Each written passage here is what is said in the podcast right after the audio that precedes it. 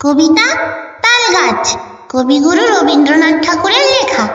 তাল গাছ এক পায়ে দাঁড়িয়ে সব কাজ ছাড়িয়ে উঁকি মারি আকাশে মনে সাত কালো মেঘ উড়ে যায়, একবারে উড়ে যায়। কোথা পাবে পাখা সে তাই তো সে ঠিক তার মাথাতে গোল গোল পাতাতে ইচ্ছেটি মেলে তার মনে মনে ভাবে বুঝি ডানা এই উড়ে যেতে মানা নেই, বাসাখানি ফেলে তার সারাদিন ঝরঝর থর থর কাঁপে পাতা পত্তর। ওরে যেন ওভাবে মনে মনে আকাশেতে বেরিয়ে তারাদের এড়িয়ে যেন কোথা যাবে ও, তারপর হাওয়া যেই নেমে যায় পাতা যায়, ফিরে তার মনটি যেইভাবে মাঝে হয়, মাটি তার ভালো লাগে। আরবার পৃথিবীর কোনটি? নমস্কার।